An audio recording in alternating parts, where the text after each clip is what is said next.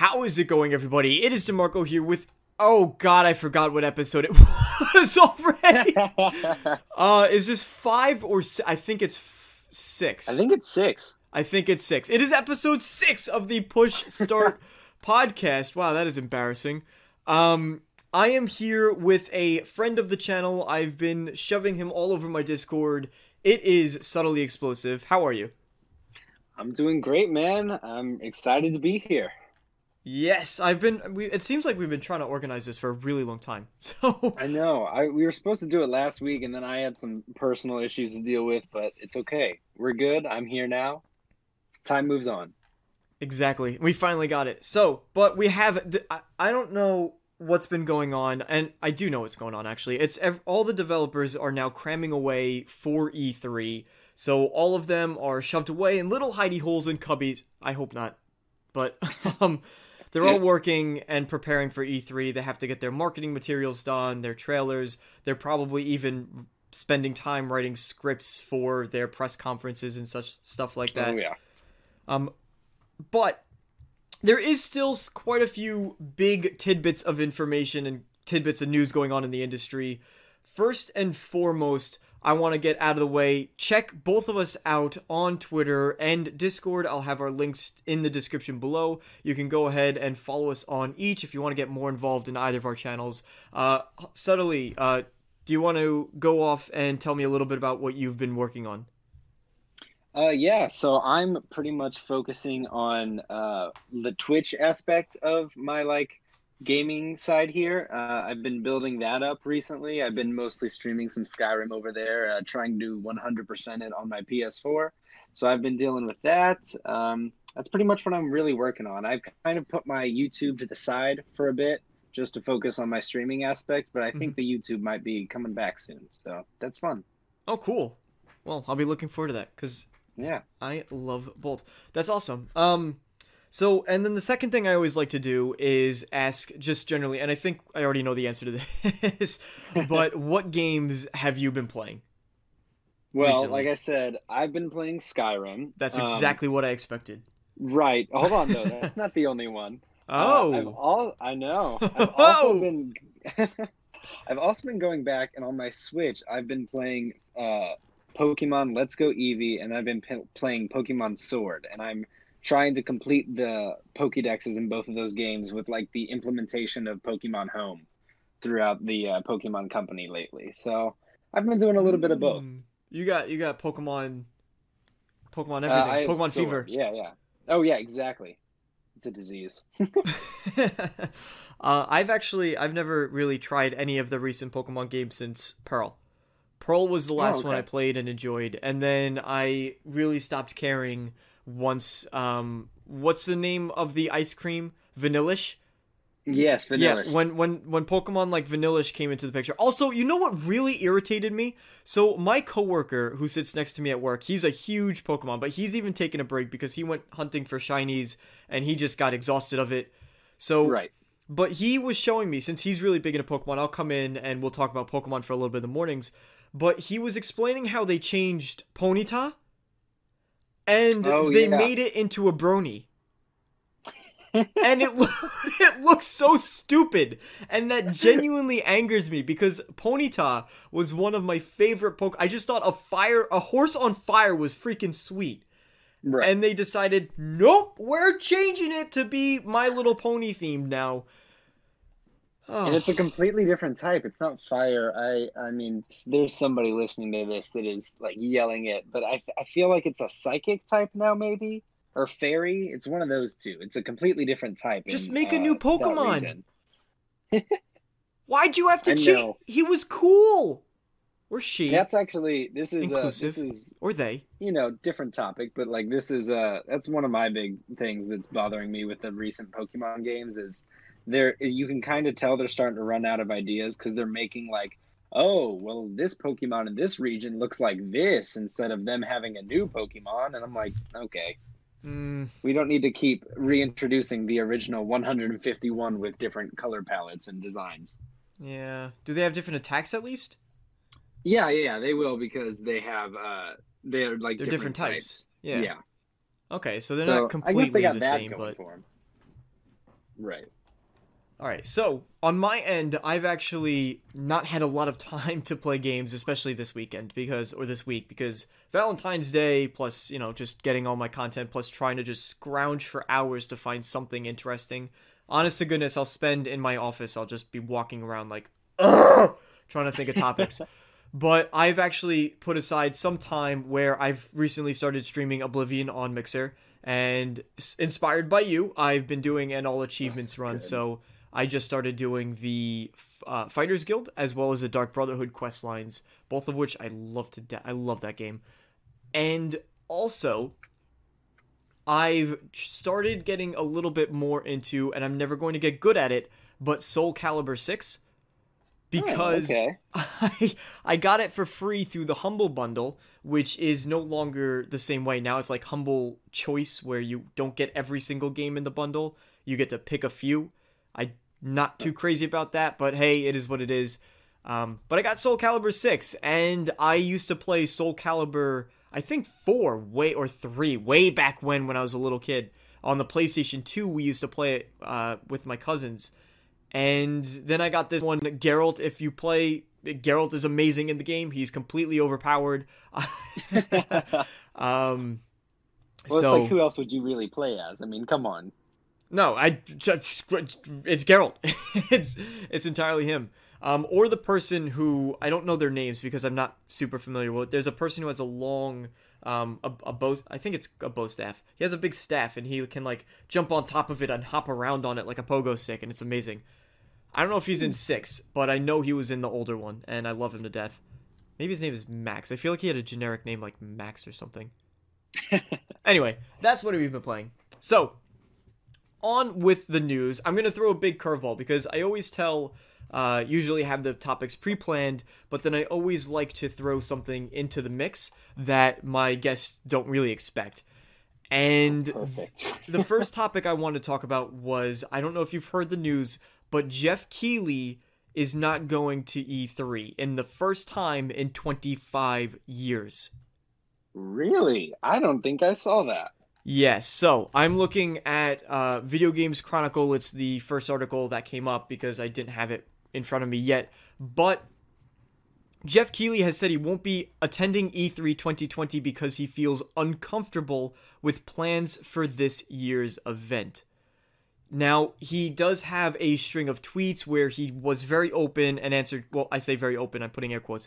He did Right. say, Ask me anything and I'll answer as best as I can, but he didn't really go into details other than he was uncomfortable. And the information we have outside of that, he said, based on what's been communicated to me about the show, I just don't feel comfortable participating.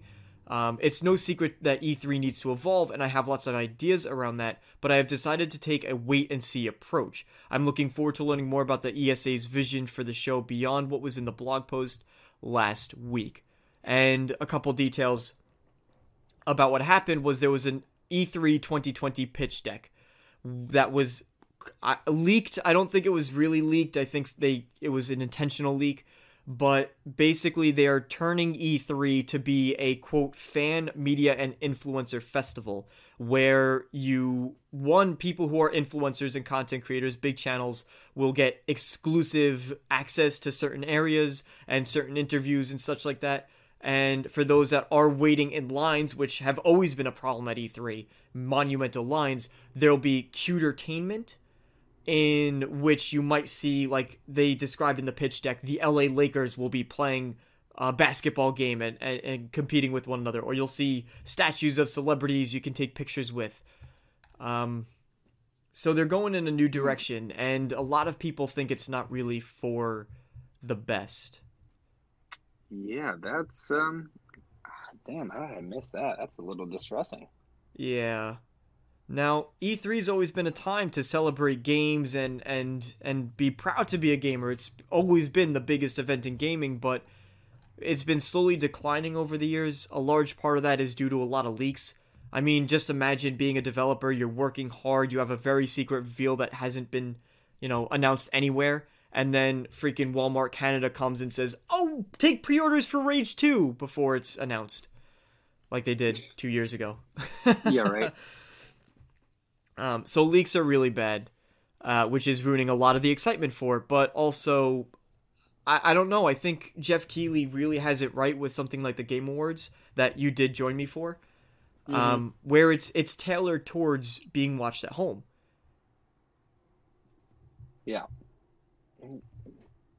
Sorry, I'm just reading this uh, article you just brought up, so I'm just scanning it.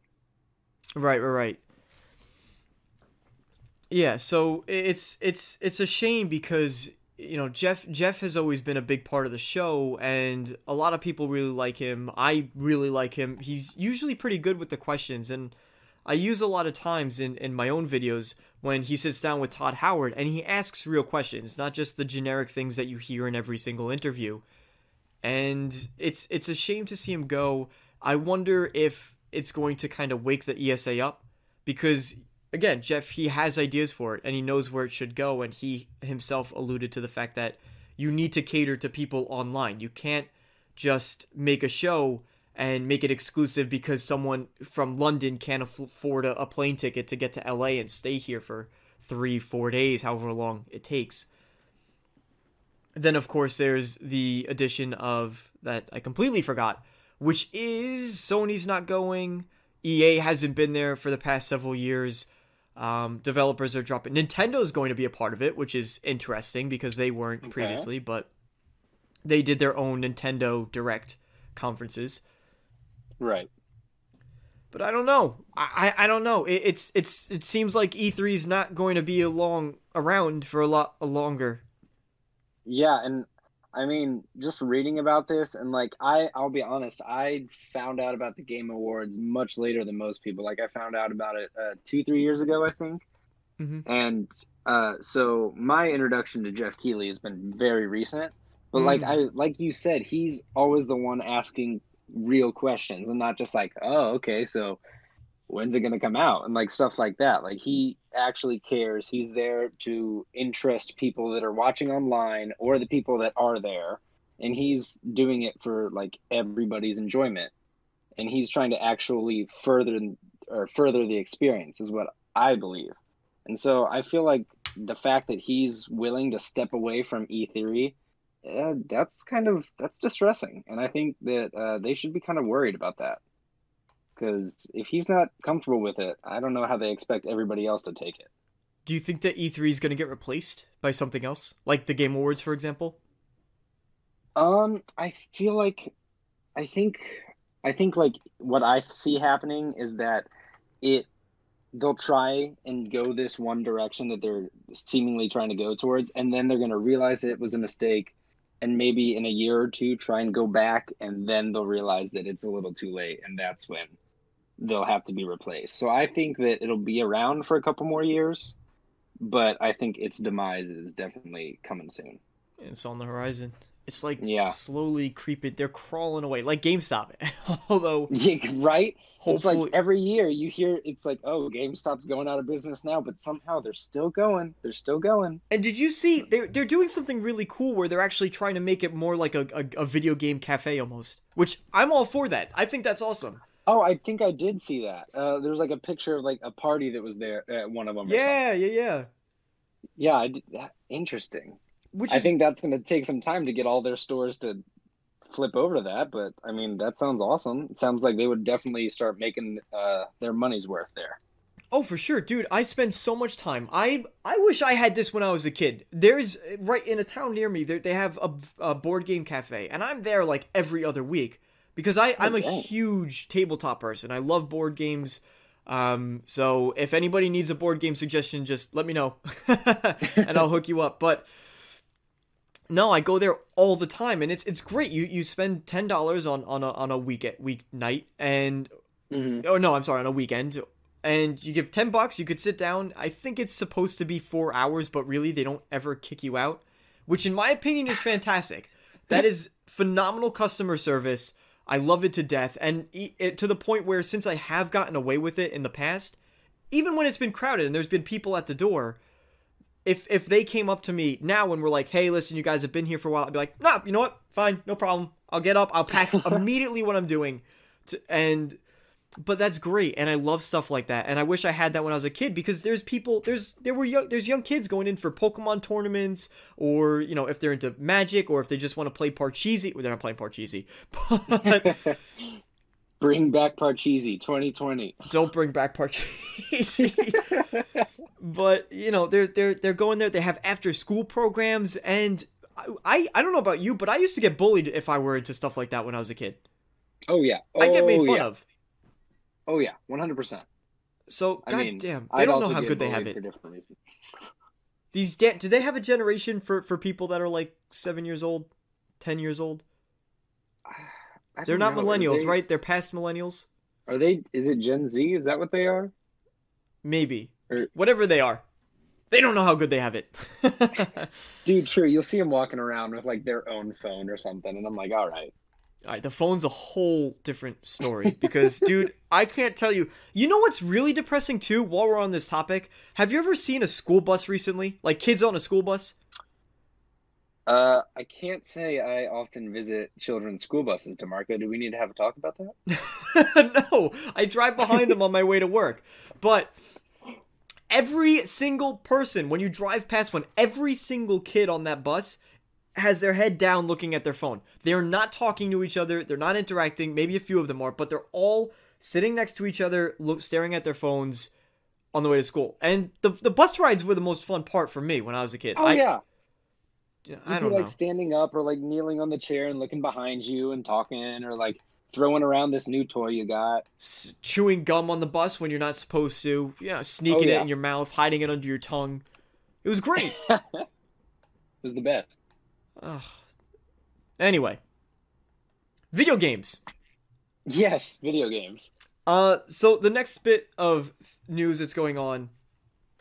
The PlayStation 5! Everyone's excited for next gen consoles. I'm super excited for next gen consoles because they are supposed to be a huge jump in comparison. So, from the Xbox 360 to the Xbox One, and similarly the PS3 to the PS4, was not a big technological jump. It was very small, Mhm. very depressing, and it sucks because there was opportunity, they just didn't take it.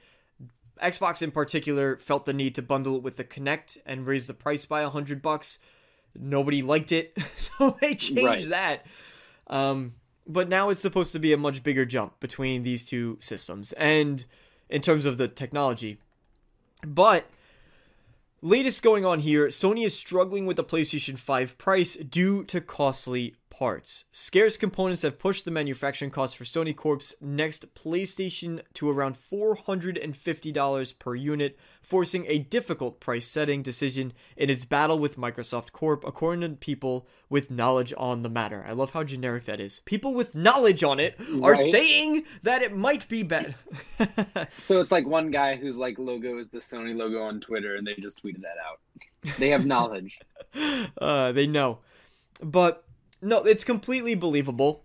So Mhm. the, P, the the the thing about it is if it's if it's being manufactured for four hundred fifty dollars, this is a bit tricky because you you can't have in a bit of history. The PlayStation Three launched for six hundred bucks.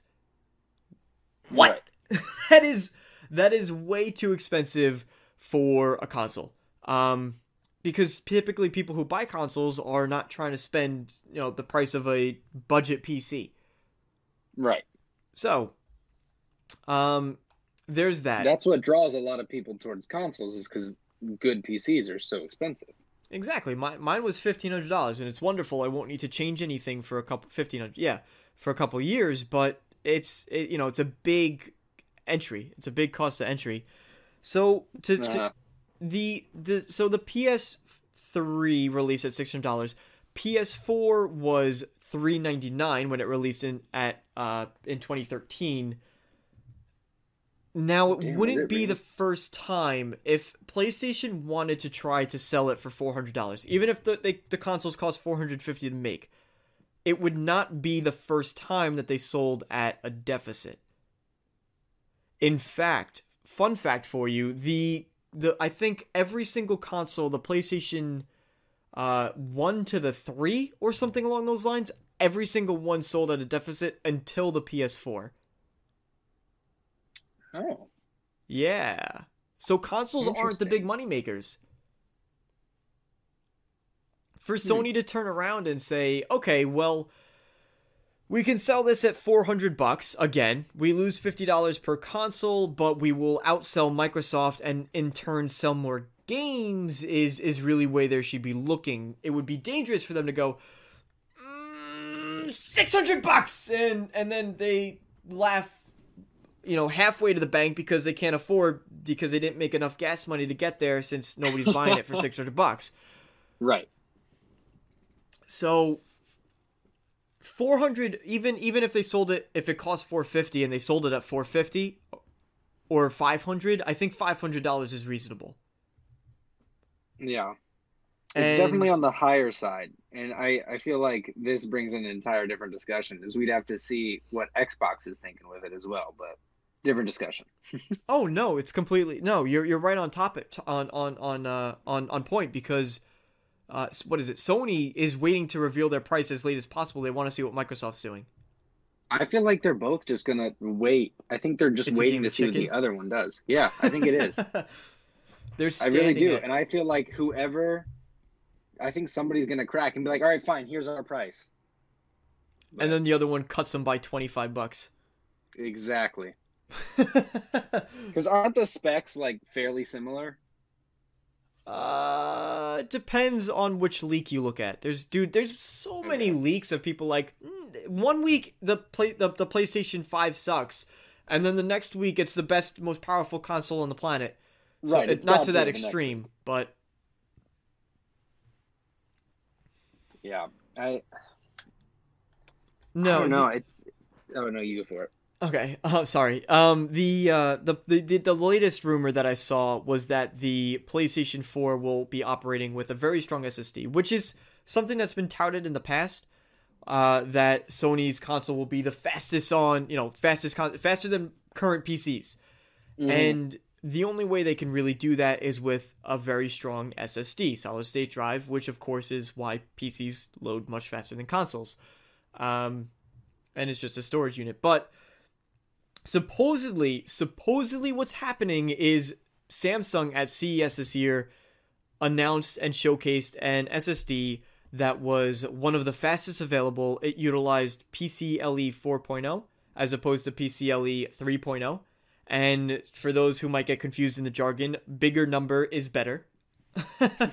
so you just want big number. That's all that's important.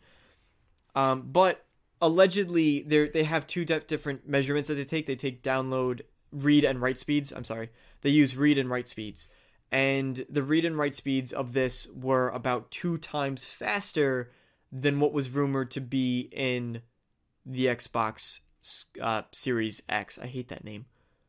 Yeah, right. Um, but two times faster than the Xbox Series X, which is a big deal. That's a lot. Very true. Yeah. I feel I feel like with every every time Sony and Microsoft come out with a new console, they always are like, it's going to be the fastest. It's going to be faster than any PC. It's going to be the fastest thing you've ever seen. And then you get it, and it's just like marginally faster than the one before it. And like people are like, oh, you know what? I hear loading screens are going to be a thing of the past, and loading screens are going to happen on a console. All right. Granted, they're probably going to get shorter, but they're going to happen. We can't just sit here and be like, they're not going to load at all. It's just going to go right to it. No, no, no. Every single thing in the game will be loaded at all times. Right, right. It's, it's almost like that's what people are expecting from these companies, and that's just ridiculous. But No, I agree.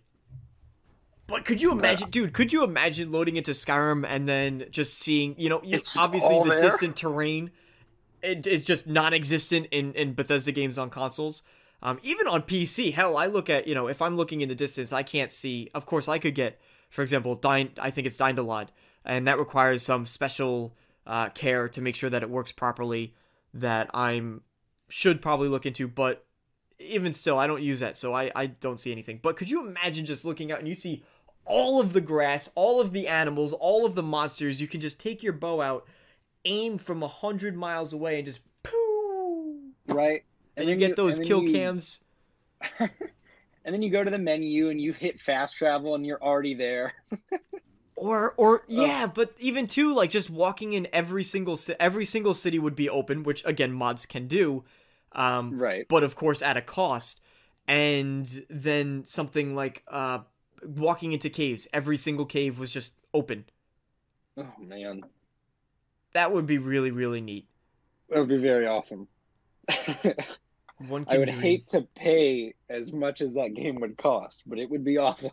Oh my gosh. Oh, throwing things. Um, so anyway, the, yeah, so that's with the read and write speeds, uh, and that's the cost of the console. I think five hundred dollars is completely reasonable. I think five is even reasonable. Yeah, it's on the higher end, but you know, it, it- inflation is no, is is a thing that exists in this world, and so right. uh, between between inflated prices as well as just very impressive hardware. Uh, maybe the Series X might get an advantage in that they will have a three hundred dollar version, probably not that low, but maybe a four hundred dollar version, a five hundred dollar version, and a six hundred dollar version, as Series X implies. PlayStation might be restricted. They have the PlayStation Five. Here it is, five hundred Yeah. bucks. And Microsoft is sitting there laughing. They got their arms crossed and they go, "Look at these chums."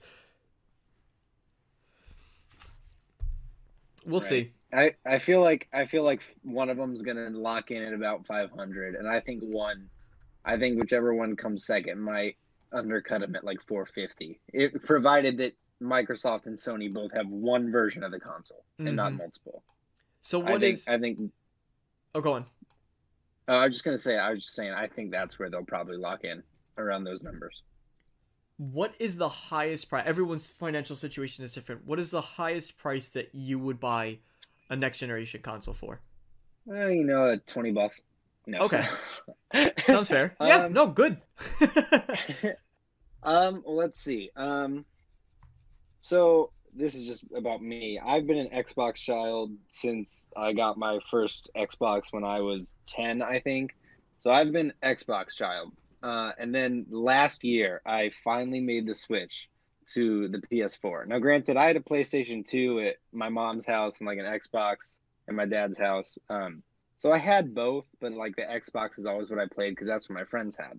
So now that I'm looking into a PS5 for the next console, um, I think that honestly that answer is going to depend on if the games will be or if the system will be backwards compatible. So provided that it if we say that it will, like they're hoping it will be, because obviously we've heard that they've been having a little bit of trouble with that, uh, rumored trouble. I don't get how, but Right. it Um, doesn't make any sense so- to me. which granted that could be BS. We don't know. It's rumored trouble. It's one of those leaks. Um, I'd say I'd say if it is backwards compatible, then I would do. I think I would shoot for 450. I think that's what I would throw out for it. However, if it's not backwards compatible and I have to get rid of or and I'd have to sell like my PS4 and my games in order to afford it, I'd probably bump that up to 500 just because I'm getting cash off of the games and system and all that. Hmm. Okay. But I mean, it's weird. In my mind, that seems kind of backwards, but I don't know. I just I really hope that it, that it is backwards compatible, so I can be playing all these games that I have, and I don't have to be buying another version of them. It should be. Now that that's coming from the guy that has four versions of Skyrim, but you know, no, it definitely should be because if you, th- I mean, Microsoft has it down pat. Microsoft is golden when it comes to that, and Mhm. the, if Sony wants to compete, Sony might turn around and say, "Eh, well, hey, people aren't really going to buy it just for the backwards compatibility. They might try to do it in other departments and say, no, we got the better exclusive and we got the better games anyway. So people, Right. and we'll have the lower price point, fair. and we'll have the fastest console. Period. Like, just imagine Sony being able to come out and say, we have the fastest console. Because a lot of people don't pay attention to stuff like this.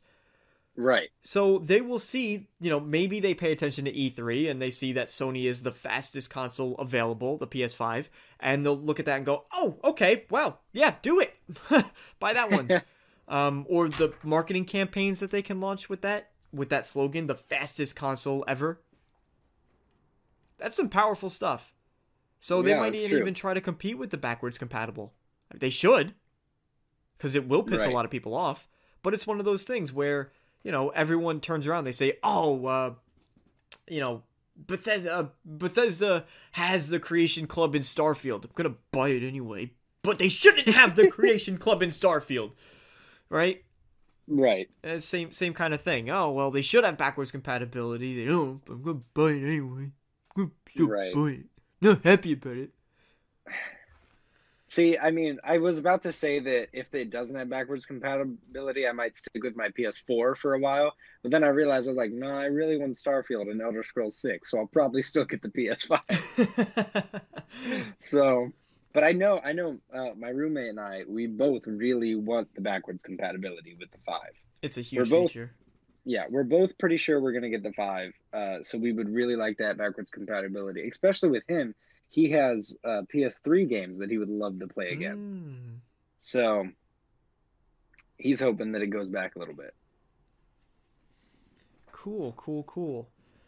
So, that is really all for what's going on with PlayStation at the moment.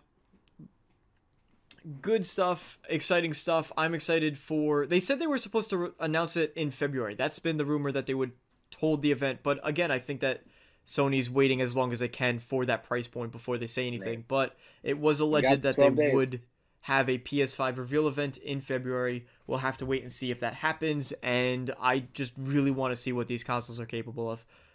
Yeah, I agree.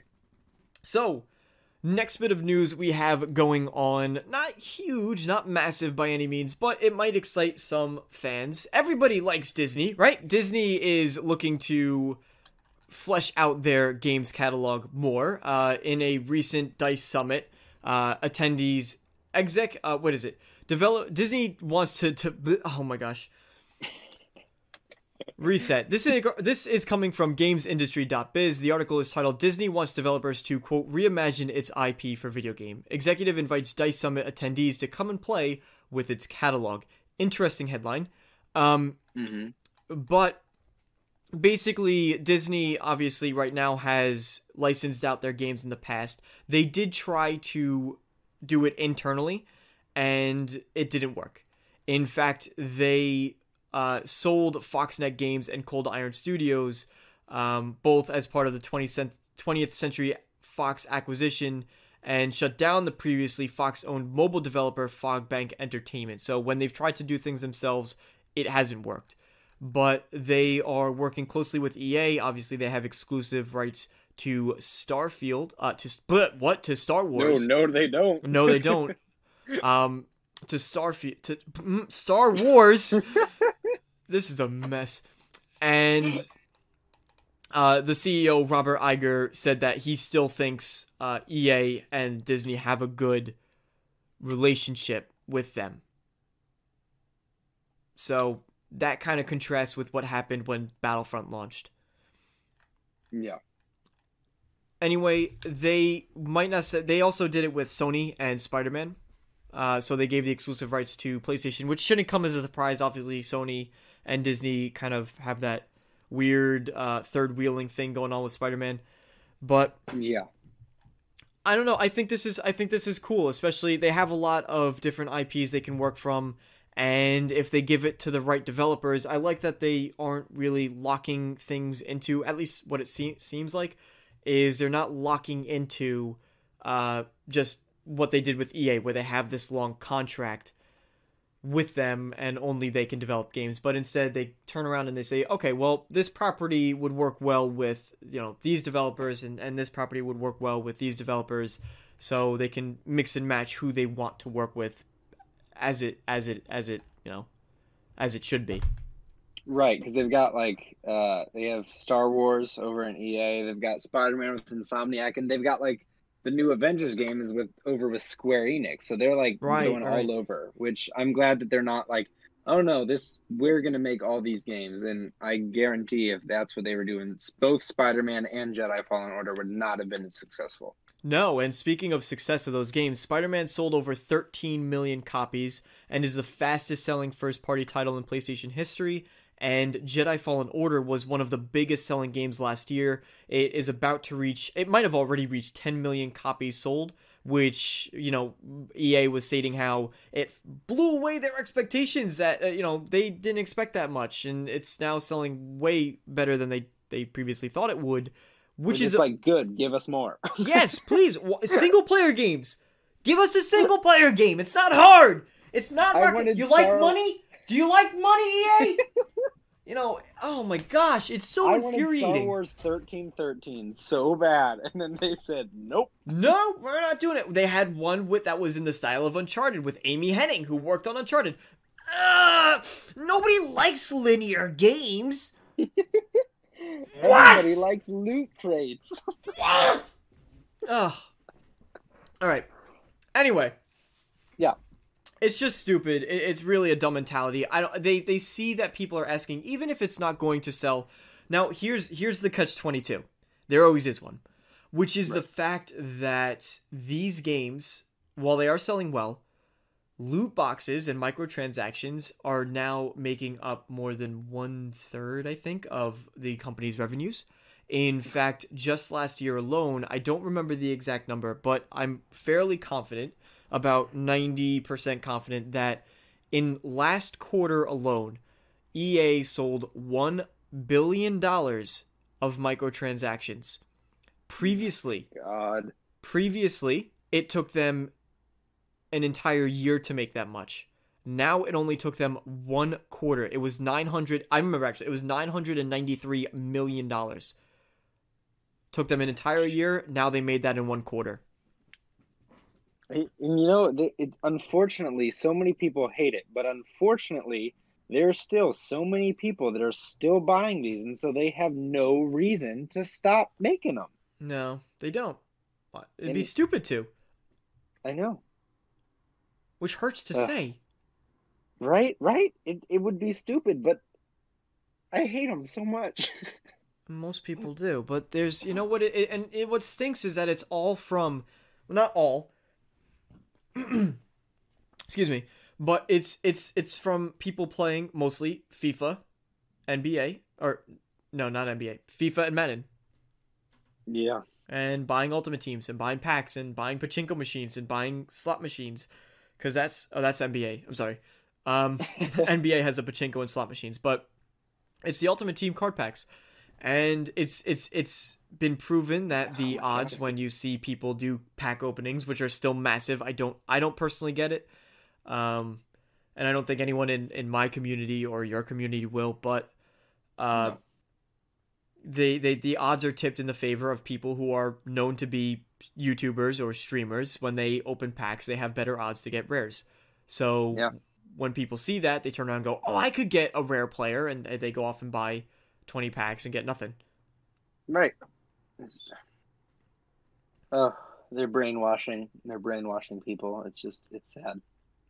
On the bright side, that's EA, but hopefully Disney will, you know, continue to license out their properties to different developers, not EA. Mhm. Um, Insomniac is a perfect, and Square Enix is a good. Although we have to see what this Avengers game is going to be. I don't, I don't have any expectations for it. I, I, I'd like to say I don't have expectations, but I, I would like it to be pretty good.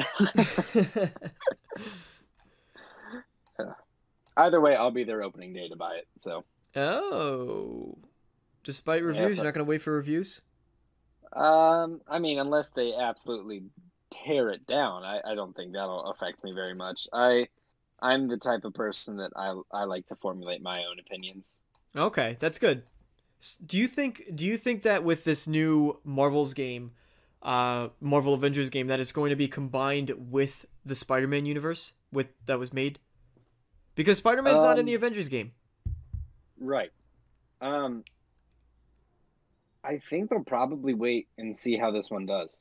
Um, because you know, like we've already said, these companies, their sole mi- like mindset is just money, money, money, money, money. So all they want dollars. So I feel like they'll probably see how this goes. Um, I think if it does about as well as like a Fallen Order or one of the, or the Spider-Man game, I think it's a very strong likelihood, which I think would be great if Avengers turns out to be a great game. I just don't want it to be shoehorned in there. Right. To be like, oh, oh, look, here's a cameo from from the PS4 Spider-Man guys. I'm like, I don't want it shoehorned in there. I want it to just feel right. I'd imagine that. Have you ever played Mass Effect? Although Mass Effect Andromeda was a bit, it was not even subtle at all. It was right in your face with the Quarian arc that was supposed to be a DLC. But I'd imagine that they would probably, if that's the route they're going, that they would probably have a pretty not not very subtle tease in there that says, "Oh, look, they they mentioned they mentioned Spidey, like they mentioned it. He's not going to be there, but they talked about him or they bring a, you know, I think in the demo they keep using Yuri. One of the characters is Yuri, which is obviously the the cop in, in Spider-Man. So, Oh, did they really? I didn't see that. yes, in the gameplay demo. Now, I might be completely wrong because Oh. I watched it on in the background on my TV just because I was checking it out again for I don't know why. It just came up and I was like, "Hmm, let me let me let me give it a look." Well, But- if that's the case, then I might I would have to change my answer completely. But if that wasn't the case, then I think that they might do that little teaser. I think the smart thing to do, not what they will do. I think what the smart thing would to do is have that like little teaser uh, in like a DLC pack for the Avengers, for if Mm, they're gonna make yeah. DLC. Cuz then they Just wait, wait. and see how the base game pans out, and then be like, great, now let's toss them toss them a bone cool. in the DLC. Yeah, definitely. The thing is, what what the reason why I bring this up is because the latest rumors for the Batman Arkham game, um, hmm and we're not going to go into because I actually talked about this last week. Uh, right. But they're rumored to possibly be doing sort of a DC game universe where there will be Green Arrow and there will be uh, Wonder Woman and Superman, and all these characters will have their own games, but they're all taking place. It's not going to be set in the Arkhamverse, it's going to be set in its own thing, and they're going to try to unite them and then probably build towards a Justice League game. And hopefully they can pull it off better than they pull off their movies.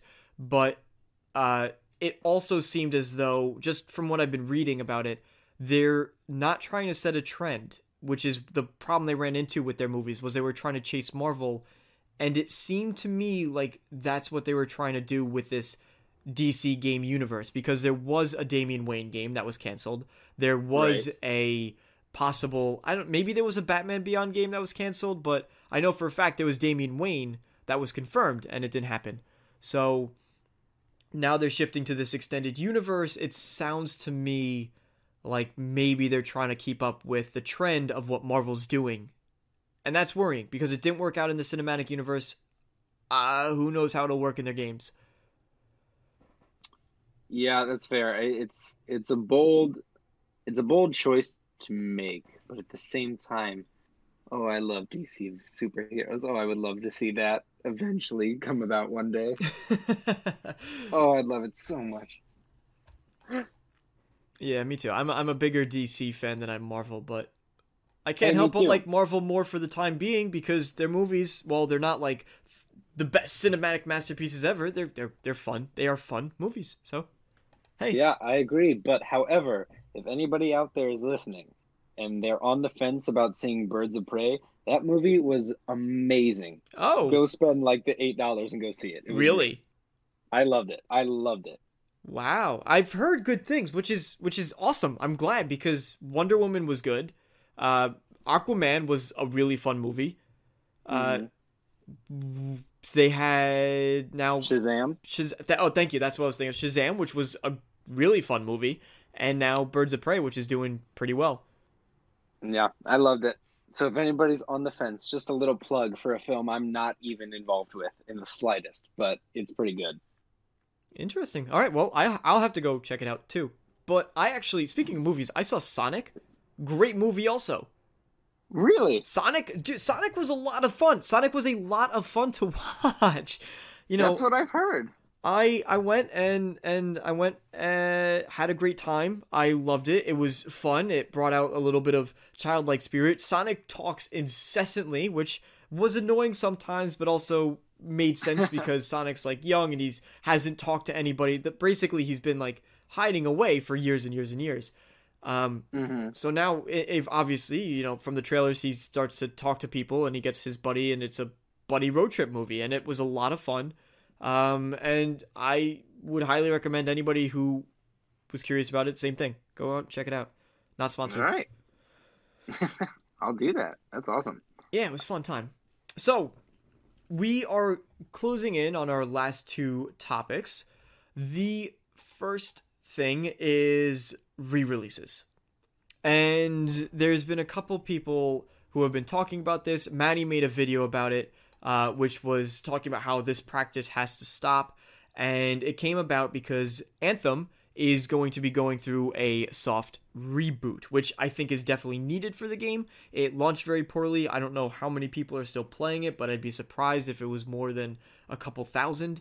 Um, and it seems more and more common that that one we've seen it over the past couple years with uh, games being released in, released in a buggy, broken state. Um, with Bethesda, it was Fallout 76.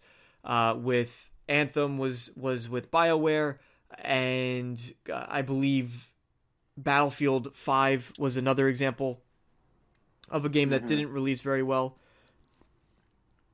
So one one correlation, the obvious correlation is we have a rise in live service, we have a rise in focus and monetization, we have a rise in buggy game releases. Coincidence? Mm, eh, you decide. Likely. Uh, yeah. Oh, good. So, so the, the the the idea that I wanted to to kind of discuss is just these re-releases are ridiculous and i genuinely believe that this is one of the most unhealthy practices that developers can can go in with and we've seen it you know todd howard during his interview with uh with IGN he said well it's not about how a game launches anymore it's about what it becomes and I think that's just I think that's a really really poor mentality that yeah you know we could just throw a mm-hmm. game out there won't do well and eh, we'll we'll we'll we'll fix these things and we'll see what you guys say and then and then change it later.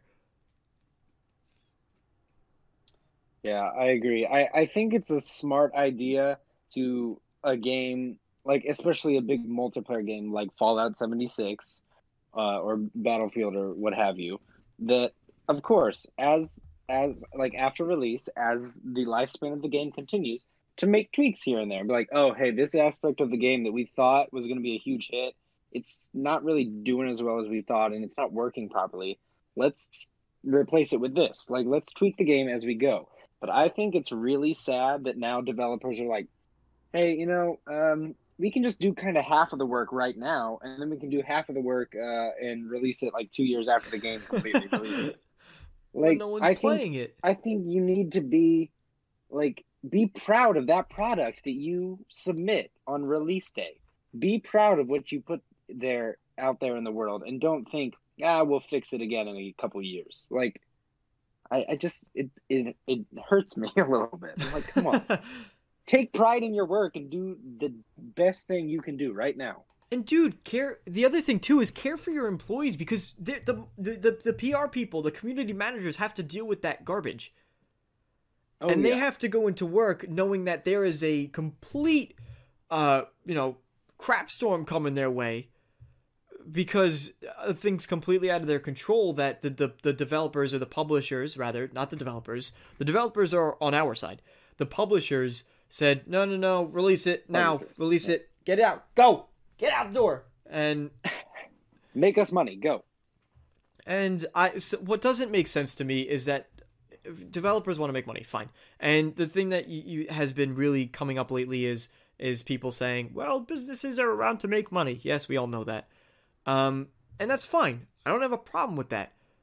But you have fans telling you exactly what they want. They're saying, "Give us a we will we will physically pay you, Bethesda, if you release a Fallout 3 remaster. We will hand you our money. We will take wads of it." Throw it at your face, grab our copy. We won't even check how much we're handing you. We'll just. Um, but we're, you know, we are telling you exactly what we would like you to do, and they they don't capitalize on that. They choose not to. Instead, we'll get Fallout 76, which I'm glad that you know. Full disclosure for anyone that watches that that enjoys Fallout 76, I'm glad that it's turning around. I am glad that they are trying to reboot it with Wastelanders, and I hope that is successful. I've only heard good things, and and um, mm. I've heard from people that know people that know people that know people that it's it's a good time and no more than that. But it really is meant to reshape the game, and I hope that works out for them. But I don't want that to be the mentality anymore. Yeah. Ugh. I agree. The industry's the industry. I think one thing is the industry's in a really, really weird flux position. hmm It's in a weird like um, nebulous period. It's, it's hitting his uh, it's it's hitting its its growth spurts. Yeah. It's going through puberty, video game I puberty. was just I was just gonna say that. which you know is is not a bad uh is not a bad analogy because gaming is now one it's bigger than it's ever been before it's bigger and and there's a statistic that came out i think a year or two years probably two years or three years even that gaming's bigger than the enter- is the biggest in the entertainment industry yeah. so Most- it, it literally is definitely. in in uncharted waters Yeah. We're getting all worked up, Mark. i know. It's i love games. I love video games. And this industry is going to be around for i think i think eventually games are going to be could almost become and this is not now this is years in the future but with the the implementation of VR it becoming more mainstream more affordable especially things of that nature i, I think that uh, this would be the defining storytelling medium and of course there's always going to be film and movies and stuff but you know as, as people begin to accept video games and it's not really ostracized anymore or kind of pushed in the corner like oh you're a gamer uh who knows? The future is Yeah. interesting. Anyway on to our last topic. We've been going for mm, just shy of an hour 50 minutes now so we do have our last topic that i would like to go over which is the Bethesda Corner. Welcome, friends, ladies and gentlemen, to the Bethesda Corner. I need to get uh, sound effects, so whenever I get to this segment, that I feel like there need to be air horns everywhere. no, no, no, we're not going meme. We're not going meme with it. But uh, I do, I do want to get kind of like a, a, noise, like a little music to play. Who knows? Maybe one That'd day. be awesome. But welcome to the Bethesda Corner. Every week I do want to incorporate Bethesda, and obviously throughout the discussion I try to incorporate Bethesda where I can and bring them into the picture with any discussion, make them relevant. They are relevant, but this one is Starfield related, of course, which we know that it will probably be releasing in 2020. Previously, I was 2021, and I was all, and you could go back and look at comments to people and videos that I've made even, and I was 2021. That's that's gonna be it. It's gonna release. Nope. Mm-mm. Changed my mind. 2020 release. I'm all aboard that train. Coming out as a launch title with next gen consoles. Very exciting. We're definitely going to see it at E3. And if I'm wrong, I will quit YouTube. Uh, Oh shit! not no. actually. No, I no. I think I said that actually about the 2021 release date at one point. Maybe I didn't include it in the video. I might have cut that part out. All right, so so either way, you've got to quit YouTube, is what I'm hearing. Yeah, um, there's no winning, but so uh, it will pro- it will almost definitely be at E3. Obviously, there's all those marketing positions that are opening up, but the thing that I wanted to talk about today was factions in the game, and really, I wanted to kind of rack your brain for what types of factions would you like to see. What uh what would be most exciting for you and how much is too much how few is too few so I guess we could start off with just what what types of like factions do you want to see in Starfield? What types of things you want to do? Because obviously there won't be a fighters guild, there won't be a mages guild, but Right. Um. Okay. So when you brought up this topic to me, the one thing that really came to my mind is I kind of so my two big like Bethesda things in my mind. We've got Fallout 4 and we have the Elder Scrolls Skyrim. That is where most of my Bethesda experience lands. Mhm. So what came to my mind when you brought up this topic to me before we started recording, I thought, okay, so I really like how you can be a member of every faction in Skyrim. Like you don't you don't have to choose. However, I like how in Fallout being a part of one implicates or has implications on another faction. Like it's they're more tied together and they're not their own entities per Mhm. se. So I think in Starfield, I would definitely want something like that where you can be a part of multiple, but okay, hey, you're in a part of this faction. That means this faction's not going to be very happy with you hanging around them. They're going to tolerate you, but they're really not going to give you as many quests. Or, oh, you're really buddy buddy with this faction, so this other faction like wants to recruit you to be in theirs. Something like that. Like it's more tied together and feels more like a living, breathing world than, hey, I'm just gonna go become the leader in all these factions in about three days. Cool. Um, which I mean, I still think is really fun to do in Skyrim, but different point. So that's what I'm thinking. And then about the how few is too few, how well, many is too many. Let's stop right there for a second. Okay, yeah.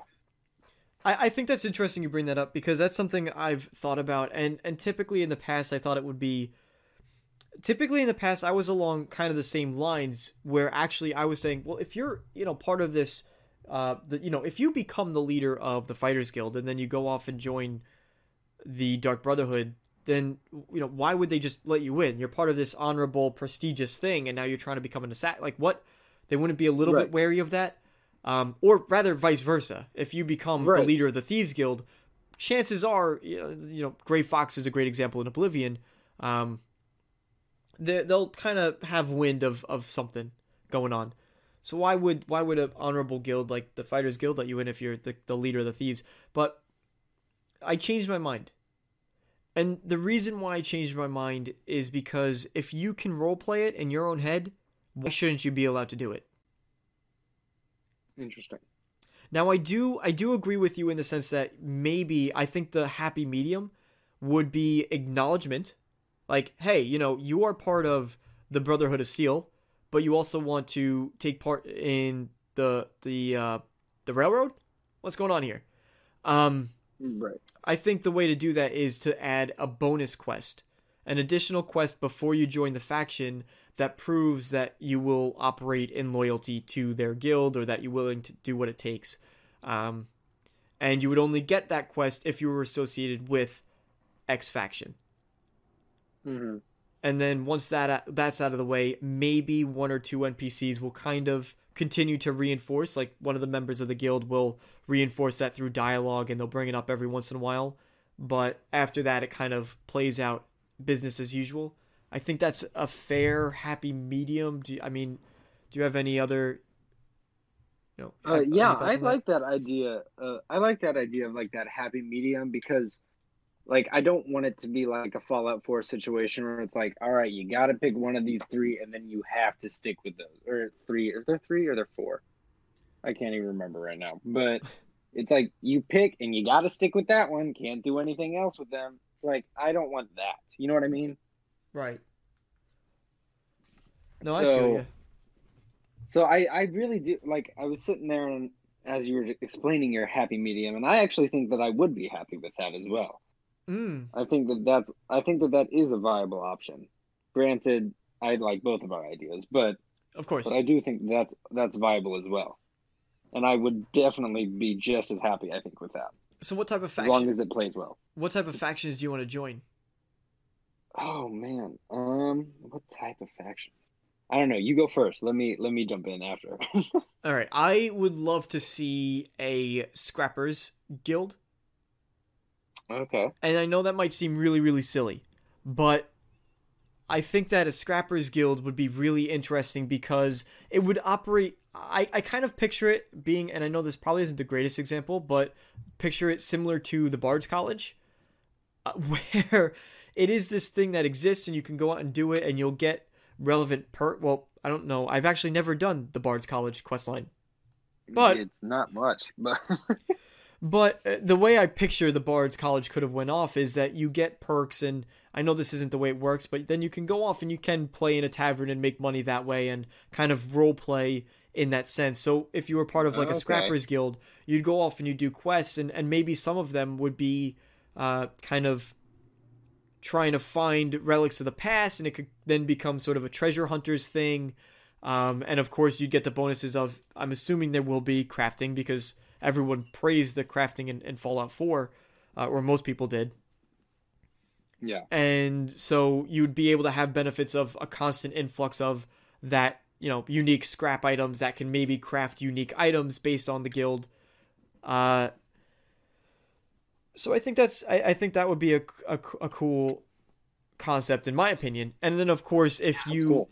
like uh, Jedi Fallen Order starts you off as a scrapper, and you know if they find a rare haul, then they get bonus credits for for finding it and, and a finder's fee, and so you can sort of get extra money by working it and finding rare things and trading it into them, as opposed to just selling it at a local shop. Uh, hmm but only if you remember that guild. And then, of course, they'd send you out to go do certain things.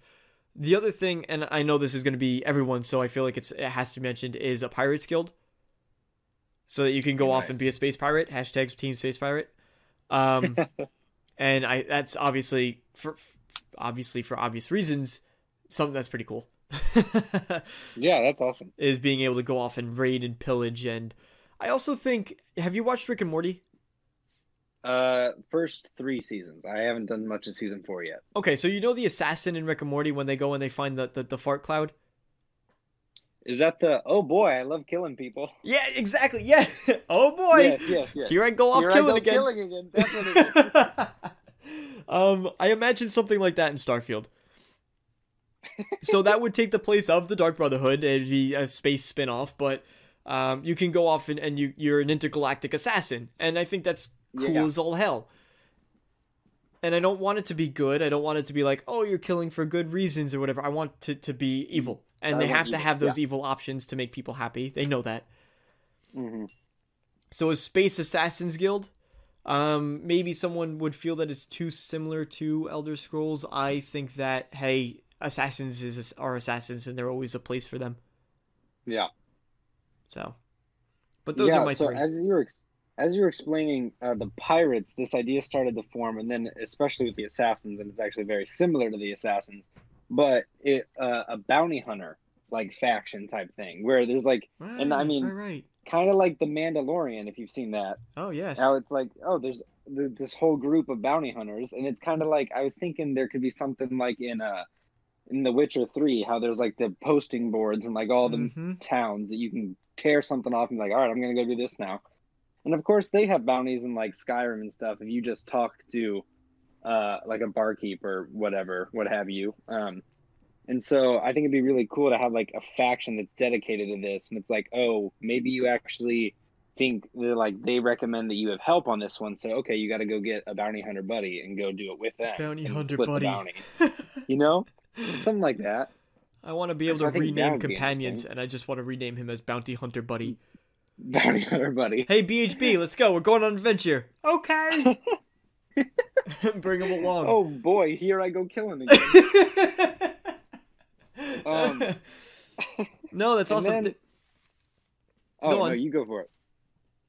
Oh, there's actually there's actually a really cool mod. You brought up the Witch, and I was thinking this the whole time. I was like, oh, Witcher, and then you said Witcher. There's actually a really cool mod just called Notice Boards in Skyrim that does the same thing. Instead of having to go and talk to a townkeeper and kill generic bandit, um, this this mod Notice Board puts out a board in front of all the inns, and you can walk up to it, and you might find missing persons, uh, or recover my lost weapon, and things of that nature. Uh, God, I need a PC. no, actually, I think this one's available on consoles. Maybe not PS4 Oh. because PS4 mods. eh, Right.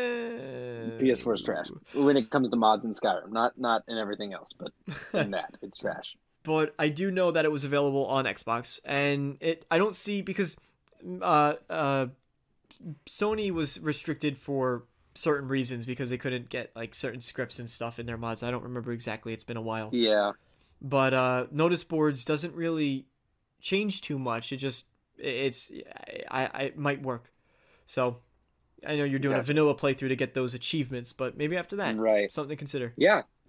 Um, and then the only other faction that like jumped into my head while you were talking, just because I, I didn't really, I don't know, I was just thinking about it. But so, um, in the Outer Worlds, they've got like the whole option. I know that's not Bethesda, but Outer Worlds, they've got the whole option. It's like you can be completely like diplomatic and talk your way out of everything. And so I was like, uh, this brings back, this goes back a little bit to our talking about, oh, I'm going to be the leader in all the factions. Well, when my first time when I played Skyrim and I became the leader of all the factions, I was like, I want more. I want to lead more. I want to be a Jarl. And so I think in Starfield, it, could be cool if you could try and like work your way up like a political ladder or something like that, and have a diplomatic Mm, faction. More than thing. just the the Thanes. right, right, right. I'm like, I'm like, oh great, great. I'm a Thane. Let's let's keep going. I want to go up. Right. So that's just something that I've always thought. Like I always thought it would be cool to be a jarl. And that's actually not entirely impossible if it if the game is based around colonizing planets because obviously Bethesda has their settlement building system. I personally am a big fan. I know not everyone is.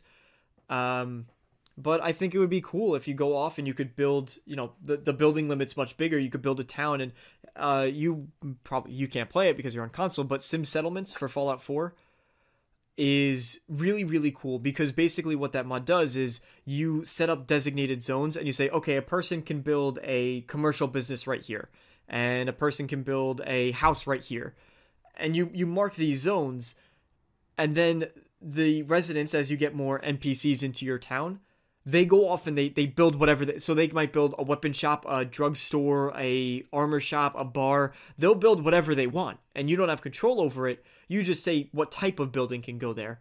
And with sim settlements the really cool thing about it is that they will change uh, over time and they might upgrade to have different features. So one might have a giant nuka you know huge rotating nuka cola sign on top of their uh, house and another one might just be like a tiny shack made out of a trailer so all of them are unique from one another. Um, every single thing stands out. It's really really really cool what they did with that mod. I can imagine something being the same with and then of course with sim settlements you could choose to collect taxes and you can do stuff like that. So i don't see why starfield shouldn't take inspiration from something like that assuming that they do want to use a settlement system and then you'll get your you know your jarl fantasy yeah. Just always a fantasy of mine in Skyrim. I thought that'd be awesome. And the other thing too that I'm thinking of now is the fact that becoming the leader of the guild should should mean something because you notice how in, in Skyrim you become the leader of every guild and then basically you still take missions from other people. Right, What- exactly. What is with that? I lead and you. And like people are still walking around like being a holes to you, and it's like I'm your boss. Stop. I own you. Oh man. But yeah, no. So I think you know maybe they could look to Dragon Age Inquisition, which had the war table, where you go off and you send different agent. Oh, do you send different agents to go off and do different missions, and you get different rewards based on who you send on them. Yeah. And of course, I'm still down for, for example, Vex in the Thieves Guild being like, "Hey, I have this contract. Like, you want to take it on?" And you're like, "Yeah, I want to do some work, get my hands dirty." And you go off and you do some things on your own, but you can choose to assign out tasks. And then, if it's an, a Thieves Guild type thing, you could send them off and be like, "Yeah, get gold for me." And they come back and they give you gold. Nice. That'd be cool. That would be cool. Um, and then the last thing is how many guilds. The true last thing, how many guilds is too many guilds? So in Skyrim, by my knowledge, you have the Dark Brotherhood, the Companions, Mhm. College of Winterhold, Bard's College, Thieves Guild. Yes, I think that's all. Uh, I would. yeah, I don't know. I feel like I would barely even call the Bard's College one, but yes. Um, So five, you have a total of five different factions in in in Skyrim. mhm. Do you think there should be more in Starfield, less in Starfield? So I think the opposite side of the question is easier to answer, at least for me, with how few is too few. Okay. And I think uh, the number that's coming to me is I think that I, I think three is too few. And I know that's even fewer than Skyrim. And so I feel like even four, if they are well tied together and have the implications or the happy medium you were talking to, I feel like that would still be interesting. Um, but they can't just be four that are completely separated and are boring and just feel like busy work. Right.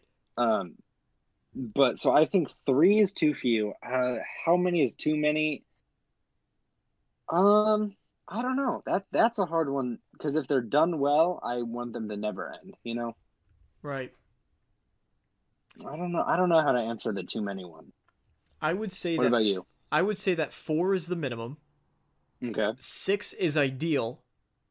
but I would be very happy with, and this might be overstretching. I think six would be great, assuming that maybe two of them are similar to Bards, where it's not very intensive. It's it's kind of just a thing that makes sense in the world that you can be a part of. Mm-hmm. Um, and I'm okay with I'm okay with those to to to exist as filler. Uh, as long as there's some you know there's some effort put into it. But like for example, the the one thing that I always remember about the Bards College is, is the the burning festival, and I thought that was like a cool thing. It's unique to them, and the burning of King Olaf was was.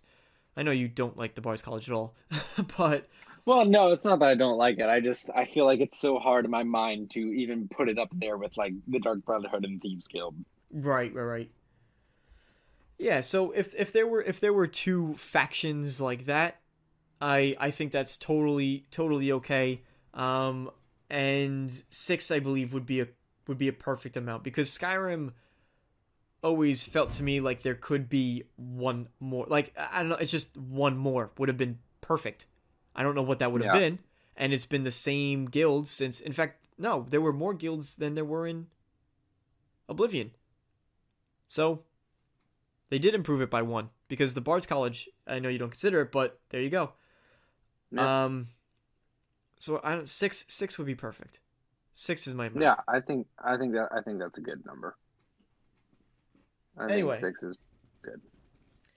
that will do it for this episode of the Push Start podcast. Thank you guys so much for joining. I hope you had fun. It's a really great time. Uh, Sully, thanks for joining. yeah, of course, man. Thanks Eh. for having me. Any final words? Oh boy, here I go killing again. No, I don't know. I'm just right. happy to be here. All right, and on that note, thank you guys one more time. Be sure to check out my social media, the Discord, and well, as well as uh, Sully Explosives, uh, Twitch. I'll leave a link, and all that relevant information will be in the description below. So give it a look. See, thank you guys. This will be available on Spotify. Should have included that in the beginning, but if you listen this far, then it's probably useless to you now. I hope to see you all next time. So long, everybody. Peace.